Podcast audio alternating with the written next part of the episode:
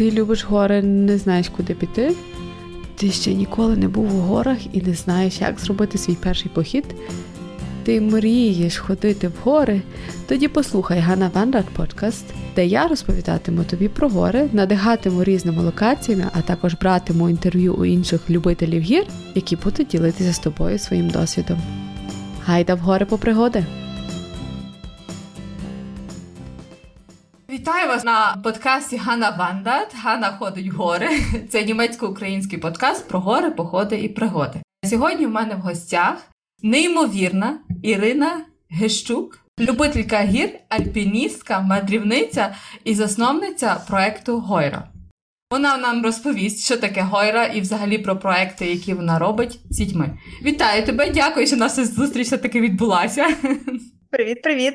Отже, проект Гойра. Звідки з'явилася ідея, і взагалі хто був ініціатором такого проекту? Насправді все виникло якось так само собою. У мене були похресники, і в якийсь момент їм було років 7-8, мабуть. І я приїхала до них у гості і взяла їх в гори. Батьків ми лишили вдома, а дітей я забрала. Через кілька років, е, коли їм було по 10, ми пішли вже в гори по-справжньому з рюкзаками, з наметами на Сивулю. От, І, в принципі, з того все почалося. Спочатку це були похресники, племінники, потім діти друзів, сусідів і так далі, і тому подібне. Дітей ставало все більше. Часом е, похресники виросли, а ідея ходити в гори з дітьми лишилася, дітей ставало все більше і більше, і ми потім вже почали робити табори. Ну, одне слово, ми почали з хардкору, зі справжніх походів е, і з наметами і рюкзаками, і потім плавно перейшли все-таки до такого доступнішого формату, як наметові табори. Але mm-hmm. філософія лишилася та сама. Ми ходимо в гори. Це завжди дика місцевість, це завжди про справжні пригоди, це завжди про безгаджетовість і про щире якесь таке справжнє живе спілкування. Е, мені дуже сподобався опис у вас на Фейсбуці. Організація пригодів в горах без батьків та гаджетів. Але це ж для дуже маленьких дітей ви теж організовуєте від 4 до 16 років. Тобто і такі маленькі діти теж залишаються в таборах з вами. Ну, такі зовсім малята від 4 до 6, то вони не в таборах лишаються, вони ходять на вільні прогулянки в лісі, неподалік від міста. Але для них то теж е, повноцінна пригода, бо вони ходять за будь-якої погоди. Це дикий ліс. У нас Івано-Франківськ має таке благословенне місце розташування, що у нас довкола ліси, дві гірських річки в межах міста. І одне слово, у нас можливостей для то у нас дика природа, вона дуже доступна, вона зовсім поряд, і ми цим намагаємося користатися. І відповідно ці малята вони гуляють неподалік, але на дикій природі гуляють по півдні дня, кілька разів на тиждень. От, А вже від шести років ми беремо їх в гори в одноденні походи. І коли діти вже нас добре знають, коли ми добре знаємо дітей, то часом буває таке, що і в табори ми теж беремо від шести років, але ну, тільки тих дітей, яких все-таки знаємо, бо це ще такий вік, коли не всі діти готові відриватися від батьків. А за загальним правилом, то від восьми. Від восьми років беремо в гори. От, але малята, ті, які з нами постійно ходять, вони такі наші наші малята, вони дуже прокачані і часом е, більш досвідчені, ніж навіть десятирічні діти, які вперше потрапляють е, на наші пригоди. А скільки в команді є? Тобто ти була засновницею Гойра? А хто зараз, ну хто е, організацією займається повністю таких проєктів? Таких різних походів, як і е, таборів? Основним організатором я так і залишилася. У нас була своя компанія альпіністів, гірських туристів, спелеологів, скелелазів. Ну, тобто, ми ходимо, от наша компанія, і, там я, мій чоловік, кум, наші друзі. Ми вже в гори ходимо поза 20 років. І, в принципі, кістяк компанії так і залишився. Очевидно, що зараз ми виросли. Зараз у нас до нас долучилося дуже багато нових людей, а особливо цього літа, коли ну, дітей було дуже багато, і людей було багато. Та і насправді ми почали шукати інструкторів поза, поза межами своєї компанії, тому що нас вже не вистачало. І наша компанія просто збільшилась. Ну і насправді я вважаю, що це дуже круто, тому що насправді багато людей люблять ходити в гори, люблять такий активний відпочинок на природі. Ну просто не всі ходять в гори, аж там не всі займаються альпінізмом там чи спортивним скелелазінням. Та але для того, щоб працювати з дітьми на природі, ну не обов'язково бути майстром спорту. Окей. Ну, Вони вас проходять якусь співбесіду, чи ви берете педагогів, як ви відбираєте інструкторів? У мене до інструкторів насправді є лише дві вимоги: ви комфортніше почуваєтеся в лісі, ніж на вулицях міста. І друга це вам щиро цікаво е, бавитися з дітьми, ну, спілкуватися з дітьми. І все решта можна навчити. Ми насправді дуже ну, процес навчання чи адаптації, швидше не навчання інструкторів відбувається. Ми їх зразу кидаємо когорту дітей, е, так, просто з досвідченими інструкторами. І відповідно ми бачимо, як людина спілкується з дітьми, як вона реагує на е, те, що вони кудись лізуть, е, несуться, там, бавляться і так далі. От, І ми ну, ми бачимо, чи це людина наших цінностей, чи вона спілкується в тому ж дусі. Є люди, яким треба щось підказати, якось підівчити, а є люди, які так ти одразу бачиш, що ну як нервова система недостатньо адаптована до того, щоб сприймати спокійно там дітей, які лазять по деревах або лізуть в печеру. Як виглядає взагалі типовий день з, з дітлахами? От мені важко просто уявити, як 15 дітей змотивувати, щоб вони от пройшли власне похід. Ну, у тебе ж п'ятеро, це набагато відрізняється від 15. Ну так, ну, для більшості людей це, мабуть, зовсім не не є просто. Ну, я знаю пару таких, е, ну, якихось таких ігор, ну, те, що я знаю свого самого досвіду, але мені, власне, це є ну, не майже мої діти. Але це ж зовсім інші діти, зовсім інше виховання з різних сімей. Ти ж їх щодня не бачиш. Ну, однозначно, але насправді тут теж дуже такий простий секрет. Треба взяти побільше дітей, ну, в розумних межах, так? і залишити вдома батьків. І тоді все буде круто. Просто ж штука в тому, що діти з батьками і діти без батьків це різні діти. Е, і коли дитина, е, коли батьки поряд, є кому понити. Ну насправді це завдання батьків оберігати дитину, бути завжди підтримкою і бути тим, кому дитина може пожалітися там і так далі. І це ну класно. Це така роль батьків абсолютно незамінна. Любити, попри все, незалежно від того, хоче вона йти нагору чи не хоче. Роль інструктора вона трошки інакша. Роль інструктора полягає в тому, щоб навчити дитину долати складнощі ну в горах і за аналогією відповідно в житті. І тому інструктору так не пожалієшся. Ну, Тобто, ми дуже любимо наших дітлахів, ми з ними обнімаємося, бавимося, все, але ми в якийсь момент вони чітко розуміють, що ну, на ручках мене ніхто не понесе, все одно йти доведеться самому. І були часом історії, коли то там в кількаденних походах дитина сідає і все, я далі не йду. Ну, Окей, не йдеш, ну ми ж тебе тут саму не можемо залишити. Значить, ми всі сідаємо і тут коло тебе будемо сидіти. Ну, ми так сідаємо, там посиділи кілька хвилин, щось там заживали, трошки потеревенили. Ну, ніби як вже би йти час. Кажу, ну що йдемо? Ні, я сижу. Ну, кажу, та добре, можемо сидіти, але бачиш, он хмарка над не, на небі заходить. Зараз на нас десь дощик почне капати. Сонечко сідає, намет тут не поставиш, води тут нема вітер посилюється. Може, все-таки на полонину ну, дійдемо, намети розставимо, кашу зваримо. От, Ну і дитина так посидить, посидить, подивиться на ту хмарку, на той вітер, і ну, це ж очевидно, та, що нічого тут ти, ти не висидиш, нічого не зміниться, якщо ти будеш сидіти. Ну і доведеться йти, і ніхто мене не понесе, і вертоліт не при... не прилетить, та не забере мене звідси. Отже, доведеться йти. І так дитина бере себе в руки, вчиться керувати своїми емоціями, ну, вчиться долати ці складнощі і іде. І ну так, це часом важко, це часом буває навіть через сльози. Але це завжди завершується тим, що дитина отримує оцей от, е, це відчуття, що я зміг. Та? Тобто, mm-hmm. коли дитина проходить цей маршрут чи піднімається нагору, то це відчуття про те, що я зміг, воно зазвичай затьмарює все решта. І потім, коли вже спускаємося вниз, в мене така фраза є. Ну, вона не моя, вона однієї дитини з походу, яка верталася додому. Ми вже бігли, бо ми спізнювалися на автобус, який мав бути назад останній. І вона така добігає, добігає і каже: Ти знаєш, я навіть не знаю, чого я зараз більше хочу: додому чи в наступний похід. От. Це, мабуть, найбільша нагорода. Так, я коли бачу, що дитина оцінила і розуміє, що е, все найкайфовіше в житті воно дається саме через зусилля, і коли дитина це усвідомлює, я розумію, що вона завтра це забуде, але десь в якийсь момент воно знову вирине. І коли це так періодично повторюється, то ну, звичка закріпляється. Та? Я коли це бачу, то насправді мене особисто це дуже надихає. Ти розповідала, що у вас було вже багато походів е, в минулого року. Який похід тобі запам'ятався, або який табір тобі запам'ятався, або який день, можливо, такий особливий був, який тобі запам'ятався? Знаєш, в мене є така манія, я люблю дивитися фотки з наших походів і таборів. От е, часом, як є вільна хвилька, я починаю дивитися. Мені здається, що кожен день кожен похід був найкращим. Ну, бувають, звісно, дні там невдалі, це ну, скрізь буває, але навіть коли це якесь випробування на кшталт там снігу 28 червня в горах. От, то ти все одно про це потім згадуєш як про велику пригоду.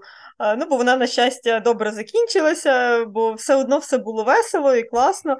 І тому якогось такого одного дня е, ну, важко виділити. Лишається просто такий післясмак відчуття оцього наповненого життям, енергією, рухом, сміхом, ну, якимось таким щирим спілкуванням дня. І оці от моменти, коли ти задоволений прожитим днем, ну це ж насправді найцінніше, як на мене. Так, це правда. Я про тебе дізналася також ще з з новин по ICTV, здається, це було. Або десь в Ютубі я бачила відео про про, про ваш е, табір для переселенців. Це, можливо, ти була співорганізатором чи була організатором. Можеш трішки розказати, звідки е, з'явилося це таке бажання тобі організовувати власне для дітей-переселенців такі, е, такі табори? Ну, це не те, що бажання, воно знову ж таки, після повномасштабного вторгнення воно все якось неслося дуже швидко. І ти просто робив те, що ти ну, вмієш робити і знаєш, як це робити. І якщо березень мене вминув в якомусь такому хаотичному волонтерстві, то вже десь наприкінці березня я зустріла знайому, і вона каже: Слухай, мені британці дають гроші на організацію дитячого та ну на організацію якогось проєкту для дітей, ніби допомогти дітям.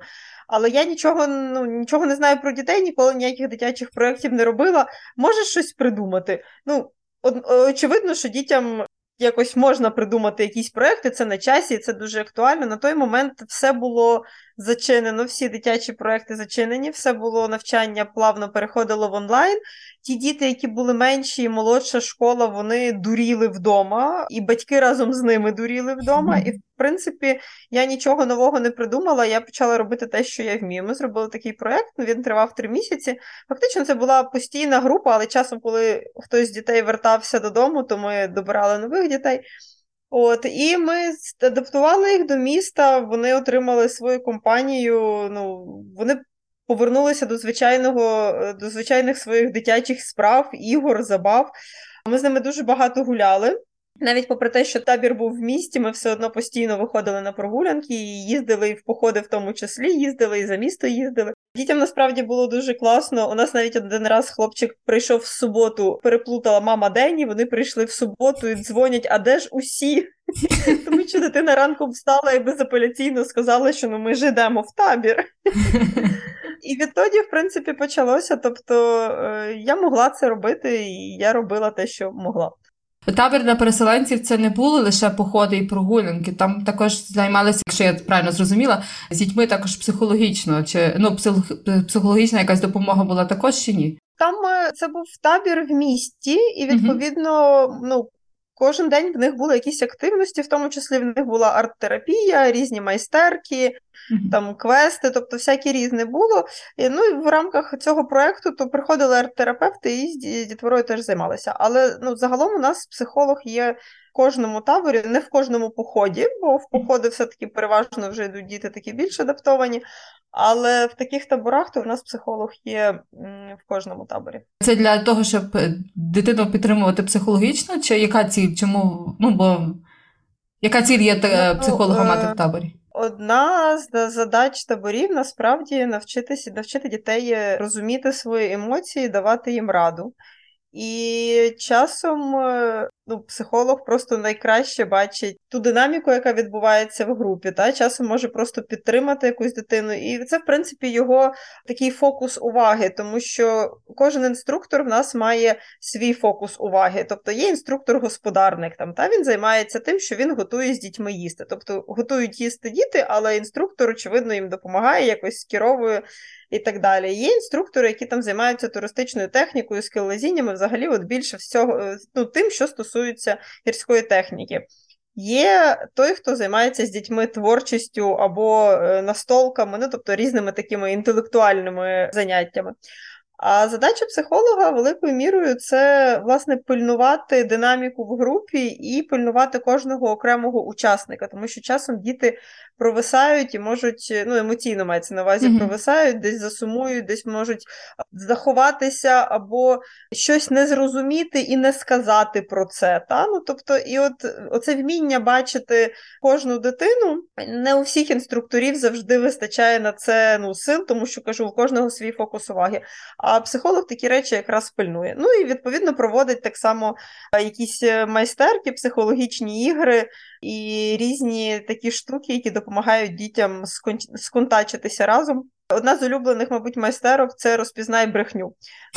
Тобто нас психолог вчить е, розпізнавати, та коли людина каже правду, коли ні, за певними там ознаками обличчя, за тим, як людина поводиться, там руки, чи є пауза, чи нема. Ну, тобто такі якісь ніби маленькі секретики, діти це страшенно люблять. І оця гра дві правди, одна брехня, е, то діти її страшенно люблять.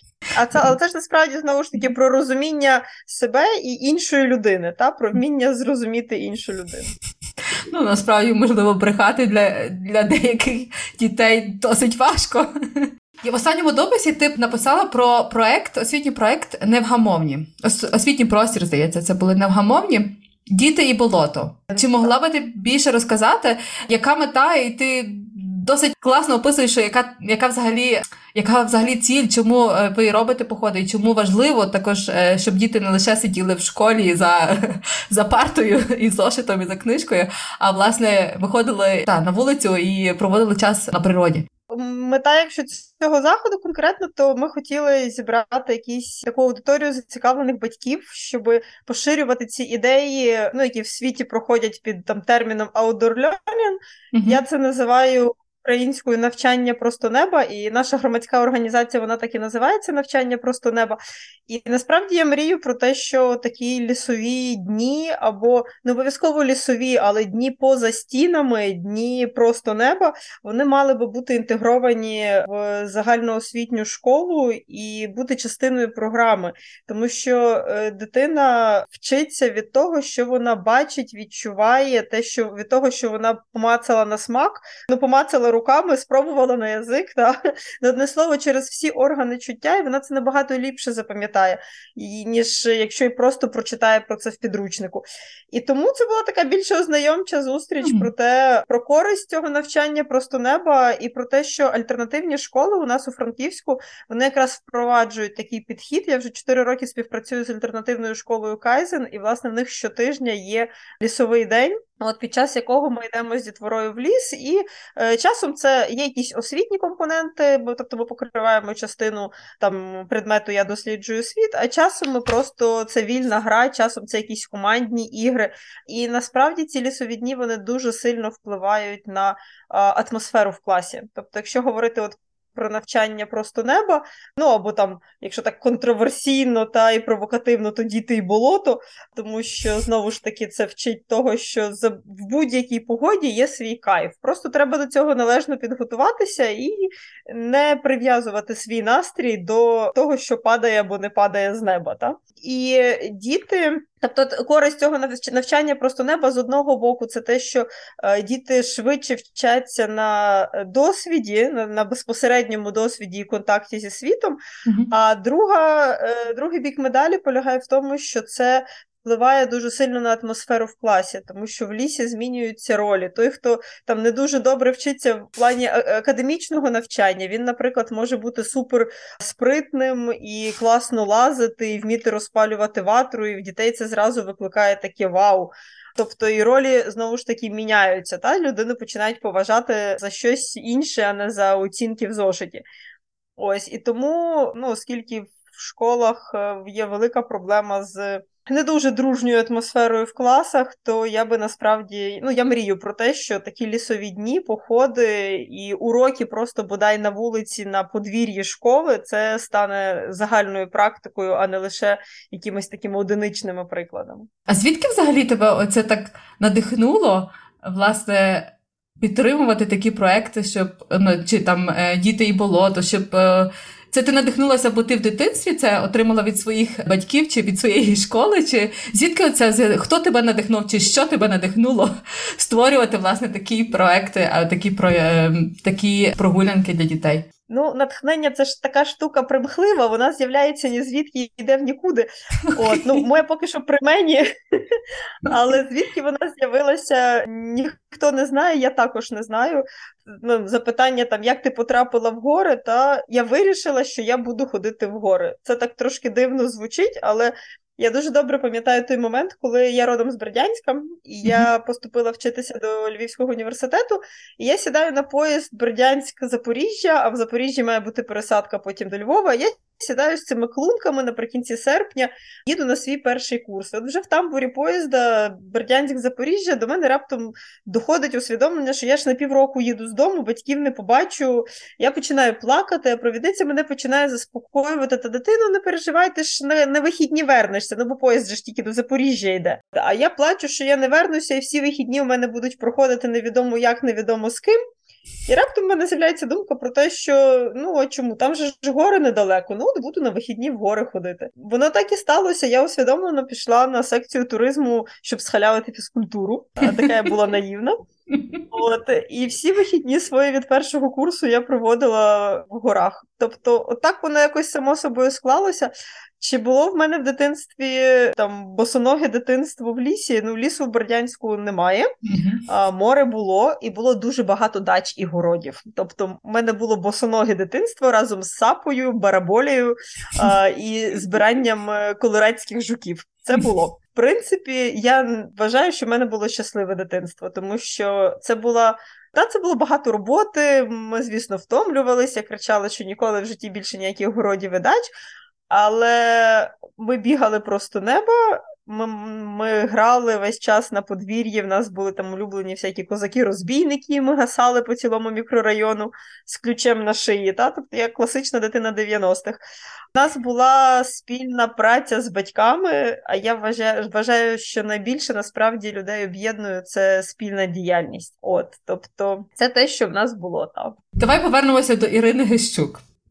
Ти працюєш, або що ти ще, окрім походів, що в твоєму житті ще відбувається? Знаєш, наразі вже в принципі нічого. Тобто, okay. тобто наразі я абсолютно займаюся дитячими проектами, походами. Я багато чого е, спробувала в житті. У мене в дитинстві улюблений письменник був Джек Лондон, і я йому заздрила. Чоловік змінив 50 професій. Оце життєвий досвід в людині. Так цікаво все попробувати. А, Ну, я майже його наздогнала. Тепер мушу сказати. От, Тобто я працювала журналістом, працювала юристом, працювала гідом в туристичній компанії, їздила по Європі, возила туристів. Працювала, у мене була займалася бізнесом, ми мали з братом продуктові магазини. Тобто, насправді я займалася дуже багато абсолютно такими протилежними речами. Воно все було цікаво, все вдавалося, але ну якось на певному етапі воно завершувалося і логічно перетікало в якийсь наступний проєкт. Але от в гори я ходила весь час. Це, мабуть, те, що залишалося незмінним, незалежно від того, чим би я займалася. Гори завжди залишалися, і отак воно помаленьку-помаленьку, потім, коли почалися вже діти і гори, то це те, що ну тобто я забивала болт на основну роботу для того, щоб поїхати з дітьми в гори. І це було просто такий е, емоційна насолода. Пам'ятаю, ми місяць е, були з дітьми троє дітей. Е, я їх взяла, і ми поїхали ну, до моїх батьків в Бердянськ на море. Це був такий перший міні-табір, там ще була четверта дівчинка. І от у мене четверо дітей, я місяць сама з ними ходжу на морі.